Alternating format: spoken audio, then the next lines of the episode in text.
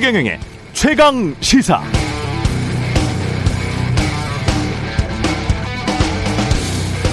네, 몇 개월 전만 해도 기사나 칼럼에 자주 등장했던 단어 포퓰리즘이었습니다. 세금으로 뭐 좀 하겠다고 하면 포퓰리즘이다 이렇게 공격했죠. 그런데 지금은 잘 안 합니다. 또 몇 년 전부터 한국 언론에는 2차 가해라는 말도 자주 등장했습니다. 말 한마디 잘못해도 융단 폭격을 가하는 것 같은 그런 시절이 있었습니다. 지금은 그렇게 모든 언론이 공중 폭격하듯이 그렇게 하지는 않습니다. 내노 남불이라는 단어는 또 어떻습니까? 문재인 정부 내내 언론이 자주 써먹었습니다. 겉으로는 서민 위하는 척 알고 보니 입속 챙긴 것 아닌가. 내노남불이라고 하면 정치인들 꼼짝 못했습니다. 그런데 요즘은 이 단어도 잘 안 쓰더라고요. 포퓰리즘, 2차 가해, 내노남불이 사라졌기 때문에 안 쓸까요? 아닙니다. 이유는 아마도 포퓰리즘, 2차 가해, 내노남불을 너도 하고 나도 하기 때문에 두 거대 정당 모두에서 그런 일이 일어나고 있기 때문에 그래서 그걸로 정치적인 공격을 하면 그 손가락질이 다시 나를 향하게 되니까 그런 것 아닐까요? 그렇다면 내가 집권하면 앞으로 공정하고 정의 높고 뭐 그런 사회를 이룩할 수 있습니다. 뭐 이런 식의 말은 하지 맙시다. 부끄럽잖아요. 선거는 포퓰리즘, 내노남불, 상호 비방으로 하고 집권하고 나면 우리 도덕적으로 살자. 이게 말이 됩니까? 가능하지도 않습니다.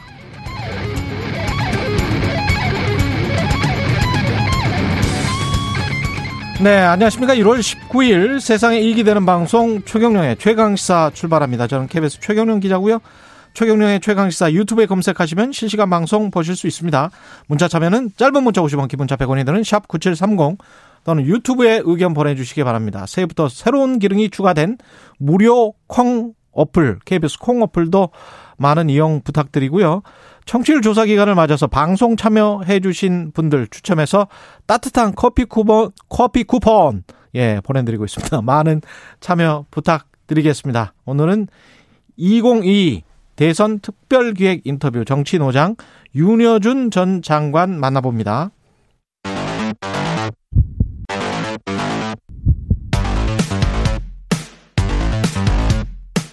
오늘 아침 가장 뜨거운 뉴스 뉴스 언박싱 네, 뉴스 언박싱 시작합니다. 민동기 기자, 김민아 시사평론가 나와 있습니다. 안녕하십니까? 안녕하세요. 예. 네트워크 본부를 국민의힘이 해산을 했군요. 예. 어제 이제 그 기자회견을 가졌는데요. 권영세 선대본부장이 이제 그렇게 입장을 밝혔습니다. 근데 어제 기자회견장에서 그러면 이른바 그 건진법사로 알려진 전모 씨의 선대본부 내 활동을 인정하는 것이냐 이런 질문이 나왔거든요. 음, 여기에 대해서 원래 네트워크 본부의 고문이었다. 그렇습니다. 예. 그런데 그런 식으로 해석해서는 안 된다. 음. 고문이라는 건 스스로 붙인 명칭에 불과하고 공식 임명한 적도 없다. 이렇게 부인을 했습니다. 윤석열 후보도 오해의 소지를 만약에 국민들이 갖고 있다면 빠른 음. 조치를 하는 게 맞다고 선대본에서 결론을 내렸다 이렇게 얘기를 했는데요. 네. 오늘 경향신문을 보니까 네트워크 본부가 어떤 조직이라는 거를 또 설명을 해놨더라고요. 원래 그 윤사모라고 윤석열을 사랑하는 모임 이 단체가 있었는데 아, 이윤 후보를 지지하는 단체, 지지 단체들을 지원하기 위해 발족한 그런 조직이라고 합니다. 음. 그래서 네트워크 본부는 부본부장만 한 20명 정도 되고요. 뭐 여성 특위라든가 문화예술 특위와 같은 네 개 특위가 있었고 고문단, 특보단, 자문위원단, 뉴미디어 팀까지 있었는데 예, 외부에 공개가 되지는 않아서 흔히 말하는 건진법사 전모 씨가 활동하기에 굉장히 자유로웠을 것이다라고 하는 게 경향신문의 분석이고요. 그리고 윤석열 후보의 정치 입문 때부터 활동해온 단체들이 소속이 돼 있기 때문에 윤 후보도 관심이 각별했을 것이라는 것도 역시 경향신문이 이렇게 분석을 하고 있습니다. 뭐그 전에 네트워크 본부라 그래서 뭐 전산망 관리하는 데인가 했는데 그런 네. 거는 아니겠죠. 네. 지금 이렇게 나온 걸 보니까 일종의 네. 이제 조직본부 같은 그런 거네요. 네, 예전에 그 저변망 확대 조직, 본부 조직본부 같은. 밑에 있는 기구입니다. 이게. 네. 이게 네. 예전에 무슨 다단계 업체들이 아. 무슨 무슨 네트워크라는 이런 명칭을 많이 그렇죠. 써가지고요. 그렇게 좋은 어떤 이미지가 좋지는 않습니다. 다단계는 좀 너무했습니다. 아니 근데 네. 아까 그 조직본부가 있고 이것도 본부예요? 그렇습니다. 그게 네, 또 본부입니다. 잘 이해가 안 되는 부분이죠. 원래 이 다섯 개 본부의 본부장에 들어가 있는 본부장은 아니죠. 그렇죠. 조직본부 밑에 있는 어떤 기구인데 이름이 본부입니다. 본부예요. 서로 본부야 다. 그렇습니다. 그게 잘 이해가 안 되는 위아래 부분. 위아래가 없는 거네. 그런 건지 너잘 예. 모르겠습니다. 이게 뭐 어떻게 되는 건지 이게 상호 관계가 어떻게 되는 건지 모르겠지만 예. 근데 이제 언론들의 지적은 이런 지적은 있어요. 분명히 이제 고문을 뭐 고문으로 임명한 적도 없고 이런 건, 건진 법사라는 분을 음. 그다음에 뭐 공식적으로 선대본부에 관여한 것도 없고 한 일이 없는데 음. 그러면 네트워크 본부를 왜 해체하냐 이 의문은 제기가 되는데 예. 그런 것에 대한 설명은 좀 잘 해줄 필요가 있어요. 일단 논란이 있으니까 선제적으로 우리는 뭐 해체해버리기로 했다. 그렇다고 해서 건진법사에 관련된 의혹을 인정하는 건 아니다. 이게 음. 권영세 선대본부장의 얘기인데 근데 그 얘기대로 하면 이제 이해가 안 된다는 거죠. 언론들이 볼 때는. 근데 다만 이제 그 전까지의 어떤 여러 가지 논란에 대한 대응하고는 좀 다른 부분을 평가해 줄 만한 게 예. 그 전에 무슨 의혹이나 이런 게 제기되면 윤석열 후보가 뭐 괜찮다고 하고 그다음에 뭐 선대위나 선대본이 이제 문제가 없는 거다라고 계속 하면서 질질 끌고 가고 뭐 그런 건 있었잖아요. 예. 근데 어쨌든 뭔가 대응을 했다. 발빠르게 대응을 했다. 이 점은 평가하고 싶은데 그게 설명이 되는 방식으로 이 유권자들이 이제 어, 확실하게 이래서 이런 대응하는구나. 이해할 수 있고 납득할 수 있는 방식으로 돼야 되는데 음. 그렇게 된 건 아니다. 언론의 지적을 좀 새겨 들어야 되지 않나 생각합니다. 근데 저는 어제부터 그런 말씀 드렸습니다만 무속인이라고 해서 뭐 직업에 귀천이 있는 게 아니니까 뭐 무슨 본부든 들어가서 어떤 활동이든 할 수 있다라고 보는데요. 이재명 캠프든 아니면은 윤석열 캠프든 뭐 굉장히 많은 사람들이 들어가 있잖아요. 그렇죠. 근데 그 사람들이 원래부터 정치인들이었는가, 그러니까 정당인들이었는가, 뭐 이거는 곰곰이 한번 우리가 봐봐야 될 것 같아요. 그러니까 저는 대통령제의 단점 중에 하나가 이런 선거를 하잖아요. 그러면 무더기로 각 직능 단체에서 뭐 한 자리 하고 싶은 사람들이 또는 나이 드신 분들 있잖아요. 퇴직하신 분들 또는 중간에 퇴직하신 분들 이따가도 나오겠지만 뭐, 뭐 앵커 하던 사람들이 지금 들어가고 그랬잖아요. 이- 이재명 캠프에도. 네. 저는 이게 그냥 한 자리 하려고 들어가는 거예요. 아니, 아주 쉽게 극단적으로 이야기를 하자면. 뭐 국회의원 한 자리 하든지 아니면은 청와대에서 나중에 그 풀을, 인재 풀 같은 걸 만드는데요. 이 사람들 지금 안에 들어가 있는 사람들 있잖아요. 네. 이 사람들 명단이 다 있거든요. 그렇습니다. 이 사람들 명단이 있고 이 사람들의 뭐랄까 이력이랄지 이런 것들을 취합을 해가지고 이 사람들이 또 소개도 하고 뭐 이러면서 이제 그 안에서 뺑뺑뺑뺑 도는 거거든요. 저는 이런 짓좀 하지 않았으면 좋겠어요. 그러니까 대통령제 가장 큰 한국적 단점이라고 봅니다. 무슨 이- 이런 식으로 해서 합리적인 나중에 인사가 되겠습니까 이게? 아니 근데 이게 지금 모여 있는 사람들이 전부 다 네. 과거에 우리 저 언론이 파리 때 이야기했잖아요. 파리 때. 네. 그렇습니다. 그거 네. 그거예요. 근데 이거 그래서 예. 일각에서는 이제 뭐 이 집권한 다음에 예. 인사 계획이라든가 그런 음. 로드맵이라든가 이런 거를 정해 놓는 어떤 그런 이제 일종의 가이드북이라든가 이런 거를 마련해야 된다 뭐 이런 지적도 하고 그랬거든요. 언론이. 왜 이 사람들이 여기 와서 이런 일을 하겠습니까? 그래서 그런 측면이 예. 분명히 있는데 이게 그것도 말씀하신 대로 정말 문제입니다. 근데 음. 지금 이 문제가 더 그것보다도 이제 좀 악성으로 보이는 게 이게 그냥 예를 들면 직능 단체들이 와가지고 자기들의 이해관계 좀 자기들의 민원을 들어달라는 취지로 와가지고 뭐 이렇게 선대본부에 결합을 한 거다라고 하면 말씀하신 이제 그런 취지 음. 그런 부분에서 비판할 수 있지만 또 선거에서 또 그런 일도 있다 이렇게 뭐 볼만한 지점도 있는데 음. 지금 이 도사와 법사들이 문제인 것은 그 중에서도 뭔가 특권적인 위치를 가지고 이 선거본부의 여러 가지 일에 개입하고 있는 거 아니냐. 그리고 그 배경은 음. 이제 영적인 어떠한 그러한 이제 성향이 강한 이 후보의 배우자가 그 전에 무정 뭐 천공 스승 이야기 나왔고. 그렇죠. 그렇죠? 그런 것들이 영향 미치고 있는 거 아니냐라는 의심이 있기 때문에 이게 논란이 더 커지고 있는 거죠. 근데 이게 무속인 논란이 그러면 이 음. 네트워크 본부를 해체함으로써 이게 해소가 되느냐? 이제 그게 아니라 아닐 수 있다는 것에 더 아니 문제가 본인이 있는 게요. 정말 진실로 믿으면 그거 뭐 해체한다고 뭐 아니 근데 이게 세계 세계일보. 보도로 예. 건진법사라는 이름이 나왔잖아요. 예. 근데 이 건진법사 이름이 이번이 처음 나온 게 아닙니다.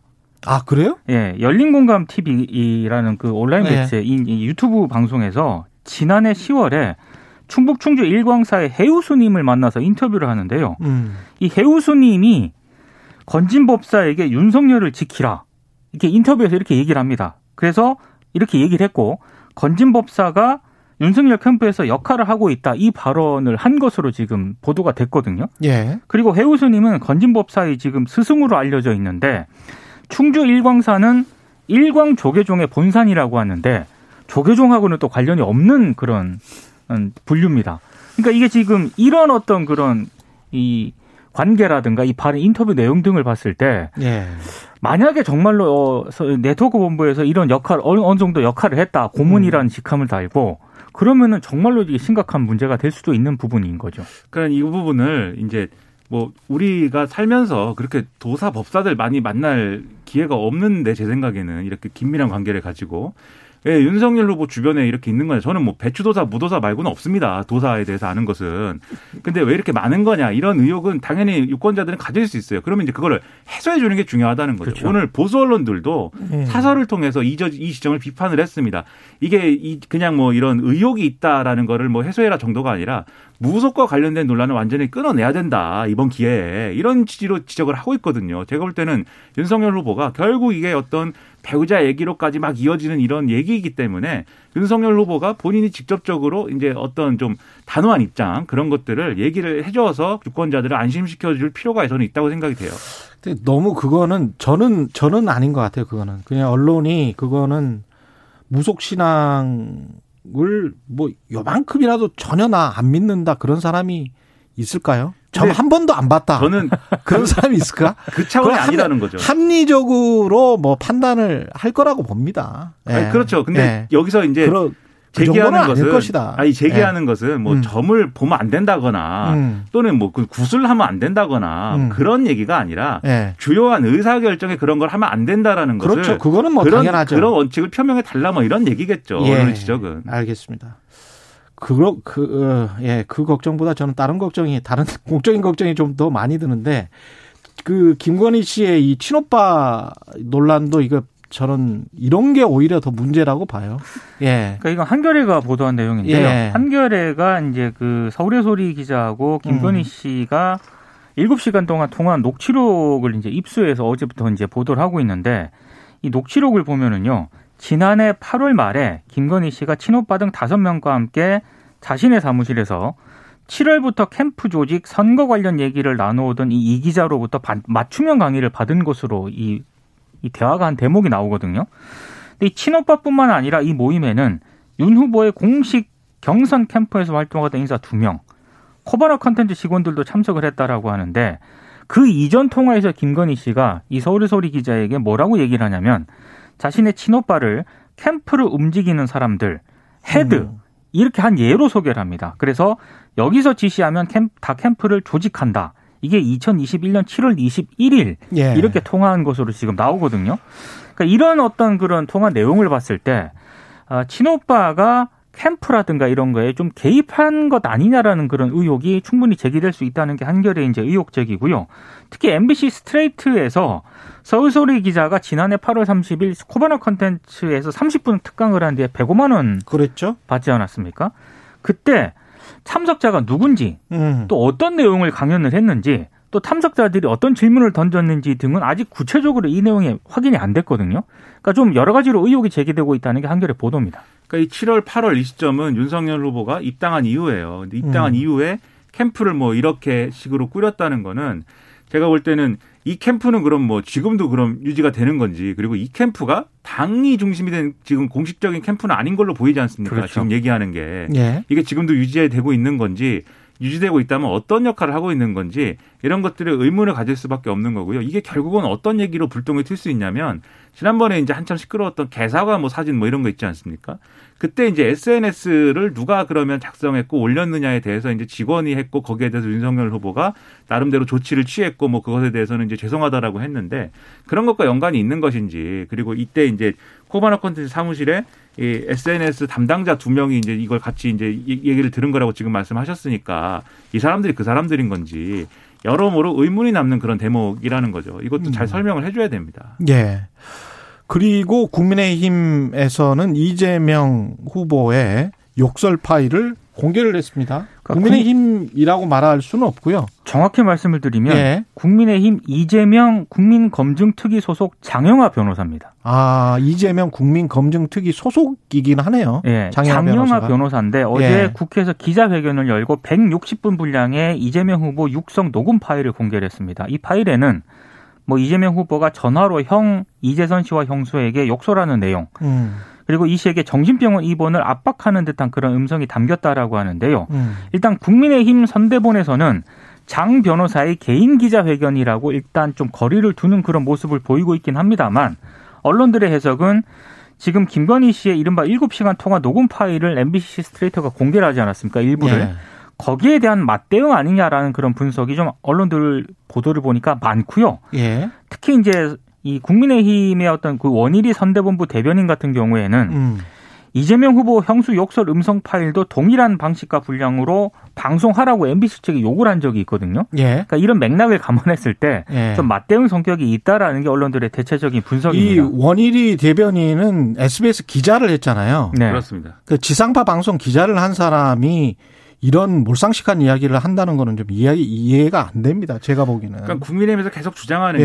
게 김건희 씨의 음성 녹음 파일을 틀었기 때문에 이재명 후보의 육성이 담긴 욕설 음- 음성도 틀어라 이렇게 주장하는데 그게 무슨 서로 관계가 있는 사건이거나 뭔가 이렇게 좀 비교할 수 있는 사건이야 그것도 그렇게 다루는 거 아니겠습니까? 완전히 별개의 사건이고 한쪽은 법원에서 일부 인용돼서 공익적 내용을 인정해가지고 지금 틀고 있는 것이고 또 다른 한쪽은 법원에서 지금 가처분 금지를 해버린 거죠.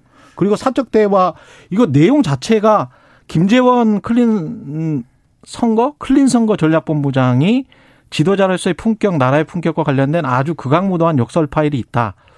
이렇게 평가할 수도 있어요. 그리고 그걸 들으면 뭐 아유 굉장히 듣기가 싫죠. 그리고 후보에 대해서 아 다른 평가를 충분히 할 수도 있다고 봅니다. 그런 측면에서 뭘 해야 된다. 뭐 그것도 맞는 것 같아요. 그런데 그러면 이게 어떻게 나왔는지 그리고 어떤 공적 내용이 있는지 이것도 그러면 같이 설명을 좀 해줘야 되는 거거든요. 그렇죠. 그렇죠. 김건희 씨걸 예. 틀었으니까 이재명 후보 거도 틀어라. 이게 기계적으로 그냥 두 개를 맞춰라라는 얘기처럼 들리는데 전혀 상관이 없고 전혀 제가 볼 때는 이 상식적으로 이해할 수 없는 논리고 그럴 게 아니고 지금 말씀하신 대로 이 녹음 파일에 예를 들면 이른바 이, 이 돌아, 돌아가신 이재선 씨에 대한 강제 입원에 이재명 후보가 뭔가 개- 관여하고 주도적인 역할을 하고 그런 배경이 있어 보이는데 이런 것들에 대한 의혹을 이제 근거를 갖춰서 제시를 하면서 그 근거 중에 하나가 이 욕설 파일이다 이렇게 제시를 하면 음. 이거를 왜 보도하지 않느냐 뭐 이런 문제 제기는 얼마든지 제가 볼 때는 할 수 있거든요. 근데 그런 방식이 아니고 김건희 씨 틀었으니까 이재명 후보까지 다 틀어야 된다 이런 얘기를 계속 하고 있는데 그러면 윤석열 후보가 가령 사석에서 뭔가 욕설을 했다. 욕설하는 파일이 누가 누가 가지고 있다. 그러면 그런 것도 다 틀어야 되는 거네요. 그러니까 얼마나 일차원적인 얘기입니까 그런 이- 게 그래서 그런 이 시선으로 볼 건 아니라고 보고요. 근데 예. 도 지금 말씀드렸듯이 그런데 어쨌든 이게 언론에 기왕 공개가 됐으니까 그러면 음. 언론에서도 이런 욕설 파일의 어떤 부분에 그럼 이재명 후보의 뭐 자질론이나 이런 것 넘어서서 어떤 부분에서 이제 따져볼 만한 근거가 이- 저기 내용들이 있는 것인지를 뭐 검증해 볼 필요는 있다고 생각을 해요, 저도. 음. 근데 이제 국민의힘에서는 좀 더 합리적인 방식으로 문제를 제기할 필요가 저는 있다고 근데 생각합니다. 일단 관련해서 이재명 후보는 다시 한번 사과 입장을 밝혔고요. 지금 민주당 선대위 같은 경우에는 이 장영하 변호사에 대해서 선관위 지침에 위배- 위배가 되는 데다가 후보자 비방죄, 선거법 위반에 해당한다면서 즉시 고발하겠다는 그런 방침을 밝혔습니다. 예. 그리고 이게 국회 소통관에서 기자회견 한 거잖아요. 음. 국회 소통관 저 같은 사람이 그냥 가서 할 수 있는 게 아닙니다. 네. 그렇죠. 국회의원이 이 주선해야지 할 수 있는 네. 겁니다. 음. 그렇다고 해서 이제 장영화 변호사 국회의원 신분은 아니기 때문에 그렇죠. 어떤 면책 특권을 가지고 있는 거는 아니에요. 어떤 어떤 예. 국회의원이 주선을 음. 한 거죠. 그렇기 때문에 된 거고 결국 국민의힘이 이게 지금 개인 기자회견이라고 얘기를 했지만 결국 이제 국민의힘이 할 수 있게 해줬다라고 보는 게 합리적이라는 겁니다. 예. 국민의힘이 화가 단단히 난 것 같습니다. 예. 양자 TV 토론 일정을 놓고 신경전을 지금 벌이고 있는데요. 27일이냐 31일이냐 이게 방송사 원래는 27일 이야기를 많이 했었던 것 같은데. 그러니까 민주당이 어제 그 예. 일정을 발표를 했습니다. 27일 지상파 방송 3사 주관으로 오후 10시부터 120분간 하기로 했다. 음. 이렇게 발표를 했는데 이게 또 방송사도 합의를 한 내용인데요. 사실. 그러니까 이 이렇게 네. 발표를 한 거는요. 어, 방송 3사 측의 답변 공문이 이렇게 온 거예요. 음. 그 답변 공문을 민주당이 이제 그대로 발표를 했는데 국민의힘이 민주당 발표 3시간 뒤에 이 내용을 전면 부인을 합니다. 그러니까 국민의힘 쪽에서는 어, 전 세대가 모이는 설 전날 정확하게 1월 31일에 저녁 시간이 좀 적합하다고 본다. 이 저녁 시간은 상당히 main prime 시간대입니다. 예. 어, 그리고 27일 토론은 방송사의 의견일 뿐 양당 협의에 따른 결과는 아니다라고 이제 에, 이제 반박을 했고 그러면서 구체적인 일시에 대해서는 양당이 결정권을 갖고 방송사 측과 협의해서 진행돼야 한다. 이렇게 이제 주장을 했거든요. 아니 공문을 양당에서 보내서 방송 3사가 27일에 할 수 있습니다라고 다- 또다시 공문을 보냈는데 네. 우리는 27일 못 받으니까 31일 하자. 이게 지금 국민의힘 주장이잖아요. 31일에 어떤 그 특정 시간대까지 이제 요구를 그리고 우리와 민주당이 그렇게 합의를 하면 방송사 너희들은 31일에 무조건 하라라는 거잖아요. 이게 방송 3사가 뭐 우리 무슨 부하예요? 부하 부하 아닙니다. 네. 우리가 부합니까 이게 방송 네. 3사가? 방송사는 후보자 아니 방송 3사도 공문을 보, 보내서 27일이 편성에 우리가 지상파 방송 3사가 가장 유리하다. 그래서 그 날짜로 해달라라고 다시 보낸 거잖아요. 그러니까 이게 이 국민의힘하고 민주당하고 그러니까 양 후보 간에 합의를 한 거지 않습니까? 토론을 하기로. 예. 토론을 하기로 합의를 했으니까 그리고 이 세부 문항까지 정, 정리한 거잖아요. 지상파 3사를 통해서 하고 음. 그다음에 모든 국정 현안에 대해서 하고 양자 토론으로 한다. 이렇게 합의를 해서 자, 그럼 합의를 했으니까 이 지상파 3사가 언제 할 수 있는지를 물어봐 가지고 어 그 그 답변을 받은 다음에 그걸로 결정하자. 이렇게 해서 공문을 받은 거잖아요. 그래서 27일 날 해라. 방송 3사 이렇게 보낸 건데 국민의힘이 아 그건 방송 3사의 의견이고 그러면 이 날짜에 대해서 우리가 한번 다시 한번 협상을 해보자. 우리는 31일 할 건데 어떡할래? 이렇게 얘기하고 있는 거고 이재명 후보는 뭐 30일이든지 뭐든지 좋다 이렇게 답변한 상황이에요. 근데 지금 말씀하신 것처럼 뭐 방송 3사가 부하냐를 떠나서 설 전날 이 프라임 타임이라는 시간대에 과연 방송 3사가 이 대선 후보 양자 토론이라는 걸 편성을 할 수 있을까 저는 현실적으로 이게 가능한 얘기냐는 좀 의문인 것이고 그 방송 3사가 시간을 맞춰야 되는 거잖아요 또 각기. 예. 근데 그게 만약에 불가능해져 가지고 이 30일 날 안 됐다고 할 때 그러면 국민의힘은 아 그러면 31일은 우리가 의견을 줬지만 안 되는구나. 원래 답이 온 대로 27일 날 하겠습니다. 이렇게 얘기할 것인지 아니면 아 우리가 노력해 봤는데 방송사랑 조율이 안 돼 가지고 못 하겠다. 이렇게 가는 것인지 음. 저는 여기에 대한 답변이 좀 있어야 된다고 생각을 합니다. JTBC 아침 뉴스 앵커 이 이정헌 기자 어, 이 사람 얼굴 기억나요. 그 다음에 YTN 뉴스가 있는 저녁, 뉴이저의 안기령 앵커, 이 두 사람을 이재명 후보 쪽에서 국가 인재로 영입한다. 예. 그러니까 이정원 기자 같은 경우에는요. 음. JTBC 기자인데 7일까지 뉴스 진행을 했고요. 지난 10일경에 사표를 제출해서 최근 사표가 수리됐다라고 합니다. 그리고 안기령 앵커 같은 경우에는 2016년부터 음. YTN의 변상욱의 뉴스가 있는 저녁 앵커로 활동을 해왔는데 두 앵커 모두 이재명 후보 선대위 공보단 대변인으로 합류할 그런 예정이거든요. 예. 근데 이 합류 사실이 발표된 직후에 중앙일보 JTBC 노조하고 JTBC 기자협회가 비판 성명을 냈습니다. 당연하죠. 네, 예. 일단 비판 성명이 지금 JTBC하고 중앙일보 노조 같은 경우는 좀 셉니다. 이전 기자에 대해서 선배라는 호칭을 거부한다. 이런 음. 입장을 밝혔고요. 전국 언론 노조 YTN 지부 같은 경우에는 당분간 쉬고 싶다면서 앵커 자리에 내려온 지 불과 열흘 만에 캠프 직행이다. 그리고 이 안기령 앵커 같은 경우에는 비정규직 앵커거든요. 예. 근데 이런 출신이라는 조건이 정치적 행보까지 정당할 수 없다. 이렇게 비판을 하고 있습니다. 당장 얼마 전까지 뉴스를 진행하던 분들입니다. 그러면 이분들이 이렇게 이런 행보를 했을 때 그 뉴스 원래 진행하던 뉴스의 신뢰도를 그러면 누가 그러면 으, 신뢰하고 보겠어요. 그러니까 댓글마다 너도 뭐 정치할 거지 이런 이야기를 하잖아요. 그렇죠. 언론인들 못 믿는 거 아닙니까? 그리고 특히 이제 YTN의 경우에는 국민의힘이 그러지 않아도 지금 YTN이 편파 방송한다 이래가지고 항의 방문하고 이랬는데 예. 그 항의 방문의 원인이 된 그러한 이제 뉴이저 보도를 한 당사자의 의분이 또 그러면 이런 식으로 이제 이재명 후보 측으로 가버리면 음. 국민의힘 비판이 맞다 인정하는 꼴밖에 안 되는 것이죠. 그리고 가서 하는 행동들이 아까 원일이 전 SBS 앵커도 마찬가지지만 가서 또 자기가 원래 그 했었던 그런 방송사들이나 뭐 언론사들을 향해서 뭐 하지 마라 뭐 해라라고 가장 정치적인 인간들이 안에서는 중립적인 척 하다가 밖에 나가서는 또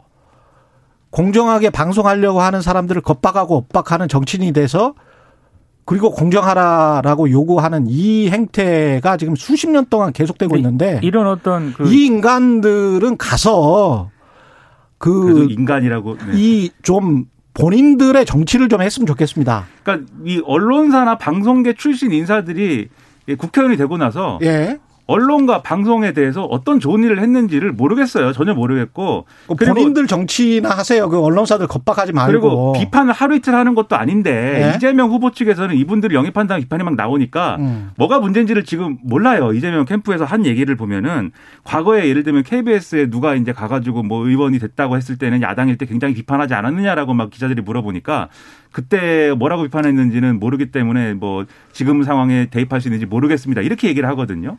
뭐가 문제인지를 모른다는 거 아닙니까? 그런 결론적으로. 지금 국민의힘도 그렇고 이재명 후보 쪽도 그렇고 뭐 전형직들 뭐 현직은 아니죠. 하여간 엄청나게 많이 가 있습니다. 해도해도 출신. 해도해도 너무한 것 예, 같습니다. 해도 해도 이거는. 진짜 너무합니다. 이건 이래 가지고 또 후배들 겁박하고 엇박하고 뭐 아, 정말 너무 화내지 마세요. 한두 번도 아니고 이게 지금 정권 바 정권이 뭐 뭔가 뭐 어떻게 선거가 있을 때마다 이 짓을 하고 있으니까요. 진행자로서 예. 네, 진정하십시오. 네. 뭐 하는 짓인지 모르겠어요, 진짜. 네, 진정하시고 네. 예. 오늘 또 우리가 해야 될 일이 있지 않습니까? 언박싱 네. 퀴즈가 있습니다. 네, 제일 예. 중요합니다 이게. 예. 네. 언박싱 퀴즈입니다. 예. 어, 청취율 조사 기간에만 찾아오는 오늘의 언박싱 퀴즈. 교육부가 2021 초중등 진로교육 현황 조사 결과를 발표를 했는데요. 이에 따르면 중고등학생의 희망 직업 1위는 모두 교사였습니다. 그렇다면 초등학생이 꼽은 장래희망 1위 직업은 무엇일까요? 라는 문제인데 이건 어렵기 때문에 음. 객관식으로 객관식. 예, 드립니다. 근데 객관식도 어렵습니다. 제가 보니까. 1번 크리에이터, 2번 운동선수, 3번 의사, 4번 프로게이머인데 제가 볼 때 이거 어려운 문제입니다. 네. 음. 그래서 어, 짧은 문자 50원, 긴 문자 100원이 드는 샵 9730 어려운데? 무료인 콩 어플 또는 유튜브로 답을 보내주시면은 추첨을 통해서 커피 쿠폰을 최경영 기자가 보내드리는데 저는 뭐 건강이 초등학생이니까 야구, 축구 뭐 이런 거 좋아하지 않을까요? 건강이 전 최고라고 생각합니다. 청취자 예. 여러분께서 건강을 많이 챙기셔야 되고 그러려면은 네, 예. 평소에 많은 저 활동을 많이 하셔야 됩니다. 네. 초등학생들은 예. 딱 들으면 압니다. 딱 들으면 어른들만 모를 뿐. 그래서 겨울이라서 예. 많이들 답답하신데 밖에 나가서 좀 운동도 예. 하고 그러세요. 네. 뉴스 언박싱 민동기 기자 김민하 평론가였습니다. 고맙습니다. 고맙습니다. KBS 1라디오 최경영의 최강 시사 듣고 계신 지금 시각 7시 47분입니다.